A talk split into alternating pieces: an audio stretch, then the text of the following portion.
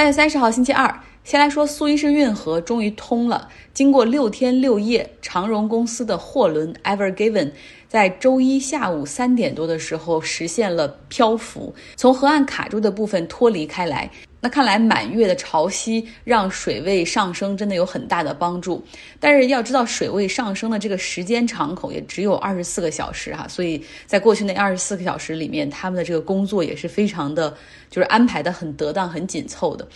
因为我在海上风电的这个行业 LinkedIn Network 里面认识很多做海工啊、海上船只的人，然后就发现参与这次拖拽任务的是一家荷兰的公司，叫 Boss Kelly's。这家公司就披露了很多内容哈，说是为了挪动这艘四百米长、六十米宽、重达二十二点四万吨的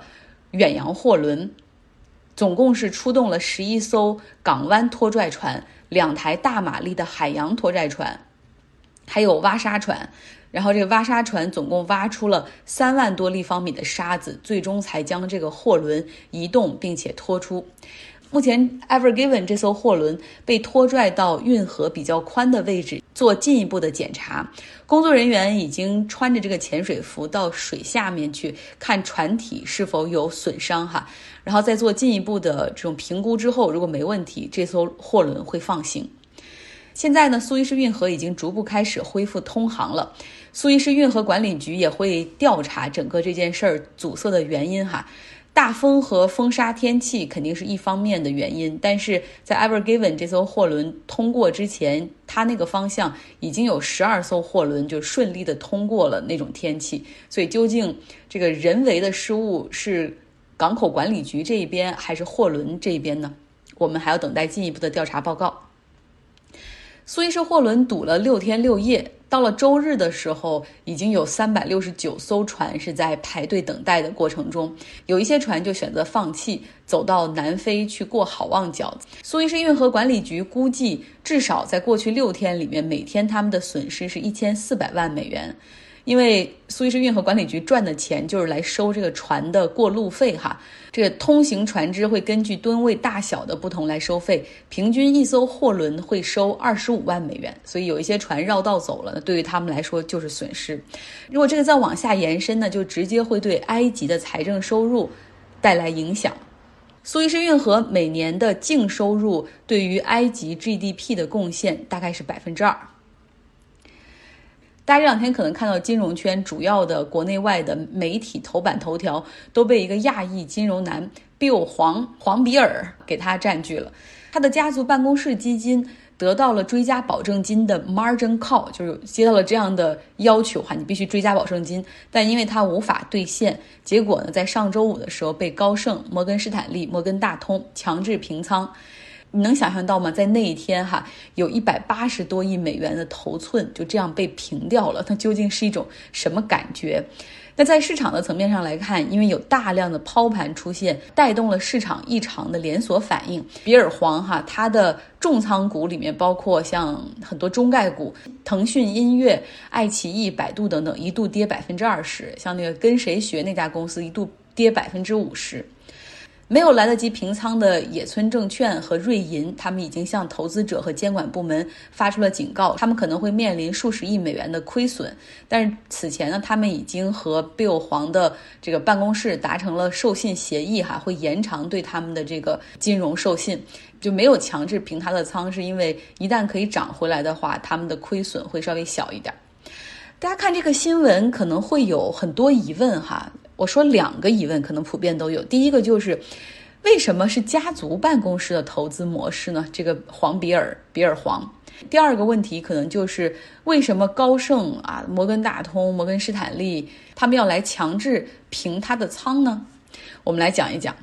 黄比尔比尔黄，他今年五十七岁。高中毕业之后，从韩国前往美国读大学，还是 U C Berkeley 经济系毕业的。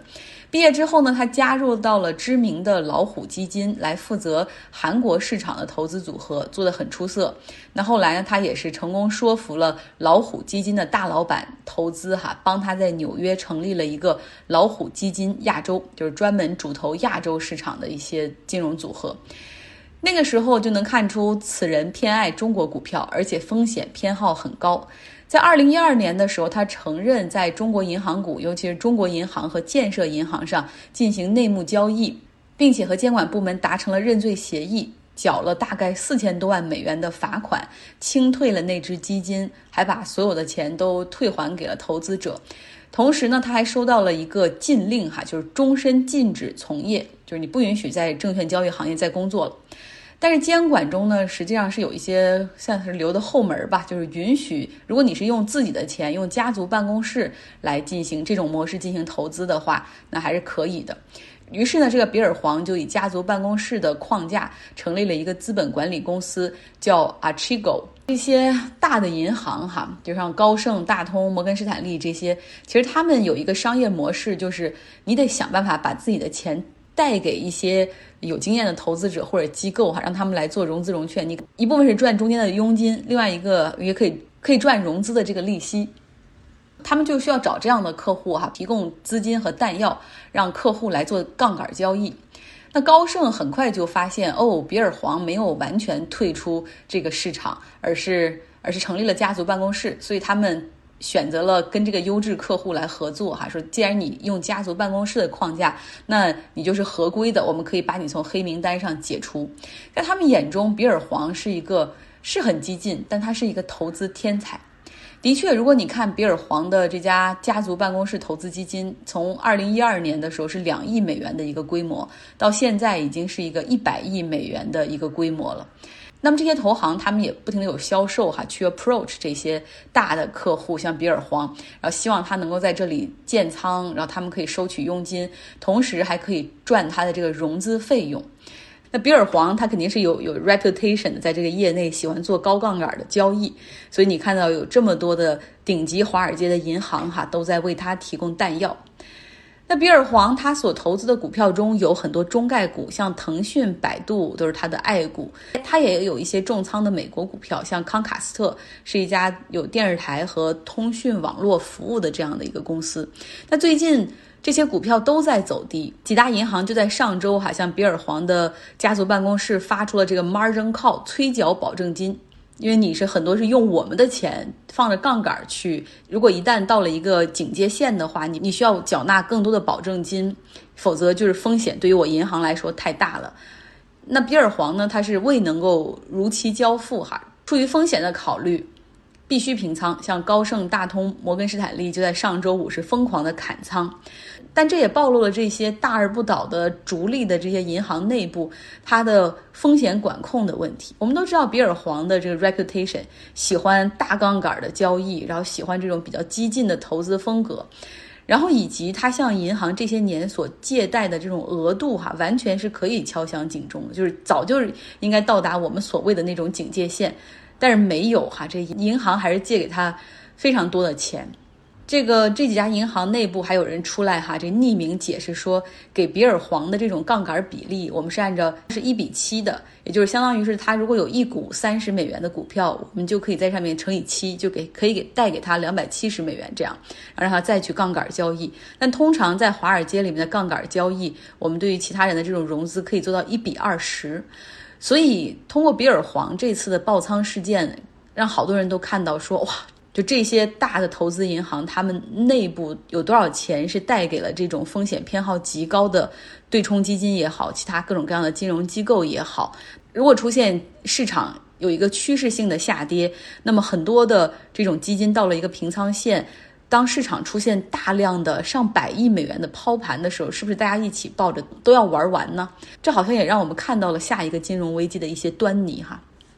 我最近也在想，我们读书俱乐部的第一本书，我们选择了一本登山的书；第二本书，我们要不要读一读《Too Big to Fall》大而不倒这本书哈？主要讲次贷危机。这些大的银行是怎么样通过自己那种贪婪逐利、放大风险和杠杆儿，然后去投资，最后大到已经国家不会让你垮掉的那个地步了，还得用纳税的人的钱去救他们，然后他们到现在又是在重复哈，周而复始的继续去做高风险的事情。也希望听听大家的想法哈，想不想读这本书？接下来我们说一说乔治·弗洛伊德的案件开庭审理了。如果大家还记得他被警察逮捕视频的过程中，被那个警察 Derek Chavin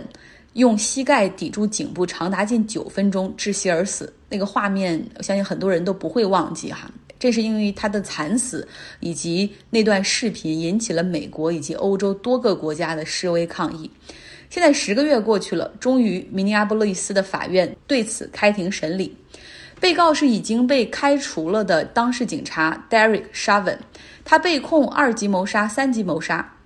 检方呢，在指控的过程中，其实也讲究策略哈。其实一开始有声音说，为什么不指控一级谋杀？这样的话，被定罪的话，会有更长的监禁时间，而且对未来的这些警察暴力执法过程中也有更好的案例参考。但是呢，从过往的一些起诉的过程中，警察过度执法或者暴力执法，真的很难被定罪。因为各种理由吧，就是他们执法的过程中，自己生命也是面临着一些风险。所以，如果你把这个 bar 定的太高的话，检方很容易就会失败。那失败了，你又不能够反复对他进行起诉。举个例子，像当年那个橄榄球明星 O.J. 辛普森的杀妻案，当时检方就非常的自信，认为确证据确凿，哈，起诉他预谋杀人罪。预谋杀人罪如果一旦被判的话，那一定会更比那个一级谋杀还要更重哈，说明你是有预谋的计划性的杀人。但最终呢，因为很多证据被各种各样的疑点推翻哈，又比如说 O.J. 辛普森当天晚上要乘坐飞机走去一个地方比赛，所以这个预谋谋杀罪就没有能够达成哈。现在大家回看那个案件，包括那个检察官自己也说，如果定一级谋杀罪，或者可能概率会更大。那美国法律体系中是禁止对一个人就同样的案件反复进行刑事起诉而达到定罪的结果，所以说你在最开始对他起诉的这个罪状上面，一定是要有一个 strategy 的考虑，策略性的慎重考虑。那么。在过去的十二个月里面，等于指控确定了，法庭确定了，双方的控辩双方的这个律师团队确定了，证物确定了，要传唤的证人也确定了。那在之前呢，十二个人的陪审团也确定了，同时还有两名替补，以防在中途的过程中有陪审员可能会被临时换掉。有有一个很简单的理由就可以让陪审员被换掉，他们是不允许跟别人探讨案件的。你们这个陪审员里面是怎么想？如果他跟他家里人探讨了，或者跟媒体透露了，这种他都是要被 dismiss 掉。然后还有就是不可以在社交媒体或者网络上去搜这个案件的其他新闻，如果被发现，他们也会被换掉。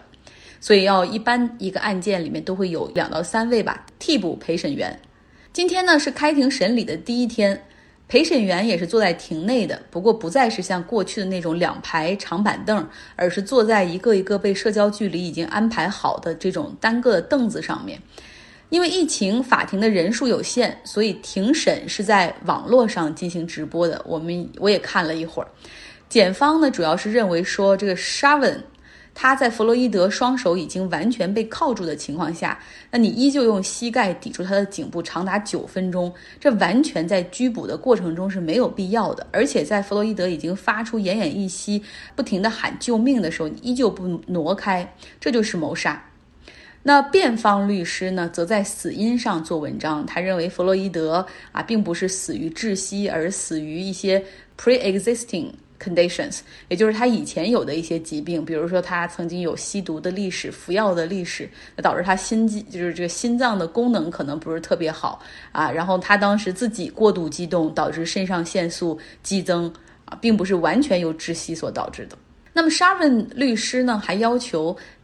庭审时间要再度推迟，因为他认为说现在哈铺天盖地的媒体报道，以及在周末每个周末在明尼苏达最近都不断举行以弗洛伊德名义进行的抗议游行示威活动，这些呢都会让陪审员们会有一些预设的偏见。那此外呢，当地市政府也达成了对弗洛伊德家人的两千七百万美元的民事赔偿。那被告律师呢认为说，这些就相当于是从政府层面哈都认为是沙文有罪，会影响陪审员的一些立场的，就是希望能够继续推迟开庭。但是法院是驳回了他的要求。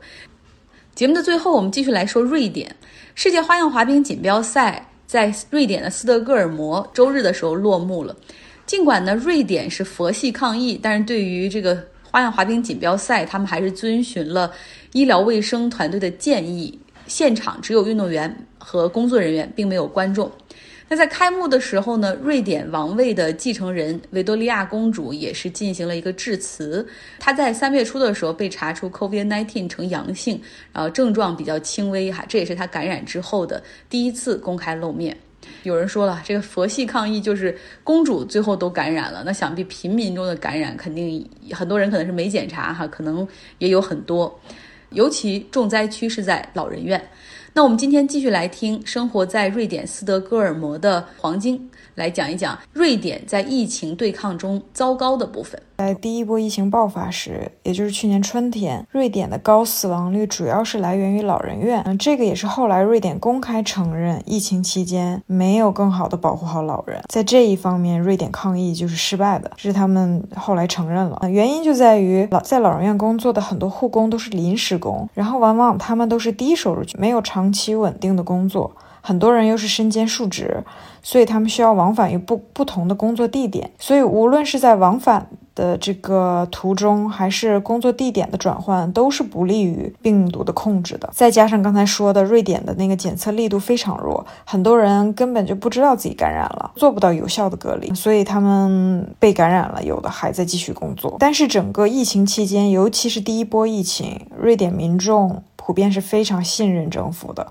也非常听从政府给的建议。民众对于当时政策普遍比较支持，而且当时政策不是政府制定的，是国家卫生局的专业的团队来根据他们研研究的结果来制定的。所以在瑞典民众看来，他们觉得这样是非常专业的，是可以信任的。因为抗疫的并没有成为政客们手上的一个工具，他们愿意信任这些专业专业研究人员的建议。然后当时就比较典型的就是刚刚说的，非常多公司立即就能做到。让员工在家工作，并且鼓励他们在家工作，帮他们买一些办公用具啊。然后很多公司停止了远程的会议啊，然后很多人自觉的就是取消了远程的旅行计划。这是普遍民众的做法。但是当时也很多年轻人就是不怕，嗯，觉得就是普通的感冒，也做了很多比较疯狂的事情，比如说很全世界都有的那种 COVID party。嗯，年轻人的态度是比较比较疯狂的。夏天来临前，疫情呢得到了一些缓和，民众也一度非常自豪于瑞典这种特立特立独行的抗疫政策，他们认为，嗯，给了他们很大的自由度，而且。还觉得啊，说不定群体免疫才是真正的适合瑞瑞典的一个抗疫政策。当时也有邻国媒体对瑞典抗疫的赞许啊。另外，随着检测力度的增加，抗体率也有了攀升。而且当时 T 细胞的理论也让民众有了那种离群体免疫真的不远了的错觉。但是好景不长，夏天来临了，瑞典的五周的带薪休假也来临了。嗯，虽然大家都没有自觉的出境旅行，但是仍然阻止不了室外活动。嗯，斯德哥尔摩餐厅。公园、咖啡、商店已经和疫情前没有什么区别。在夏天的时候，不知道是不是温度的原因，暑假过后，疫情又再次严重了。秋冬之际爆发了第二波，在第二波疫情达到高潮时，瑞典终于有了更严苛的政策，终于开始鼓励大家乘坐公共交通时要戴口罩。呃，有政策就立即检测，而且是免费的。酒吧、餐厅在一定时间后不允许再卖酒了，这也间接的导致了酒吧、餐厅会提前关门，而且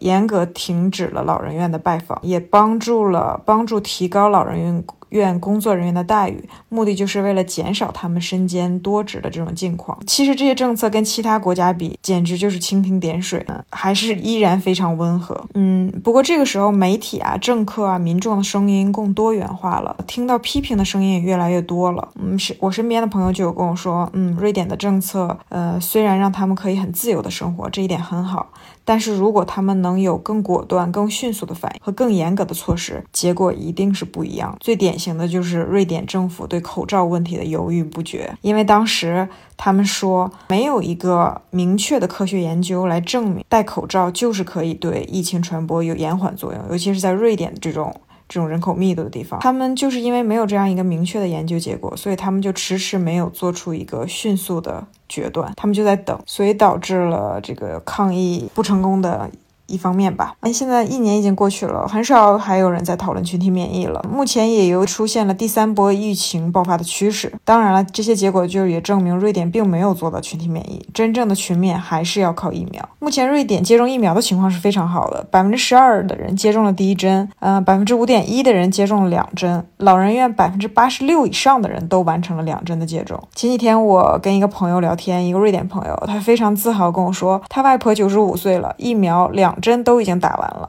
非常开心。嗯，瑞典人也是非常长寿。嗯，如今像其他国家一样，疫情已经逐渐常态化了。虽然大街上仍然只是三三两两的人戴着口罩，天气好的人仍然有很多人在户外，但是人们已经逐渐找到了这种抗疫和可持续生活中的这个平衡点。好，非常感谢黄晶，也感谢大家的收听，希望你有一个愉快的周二。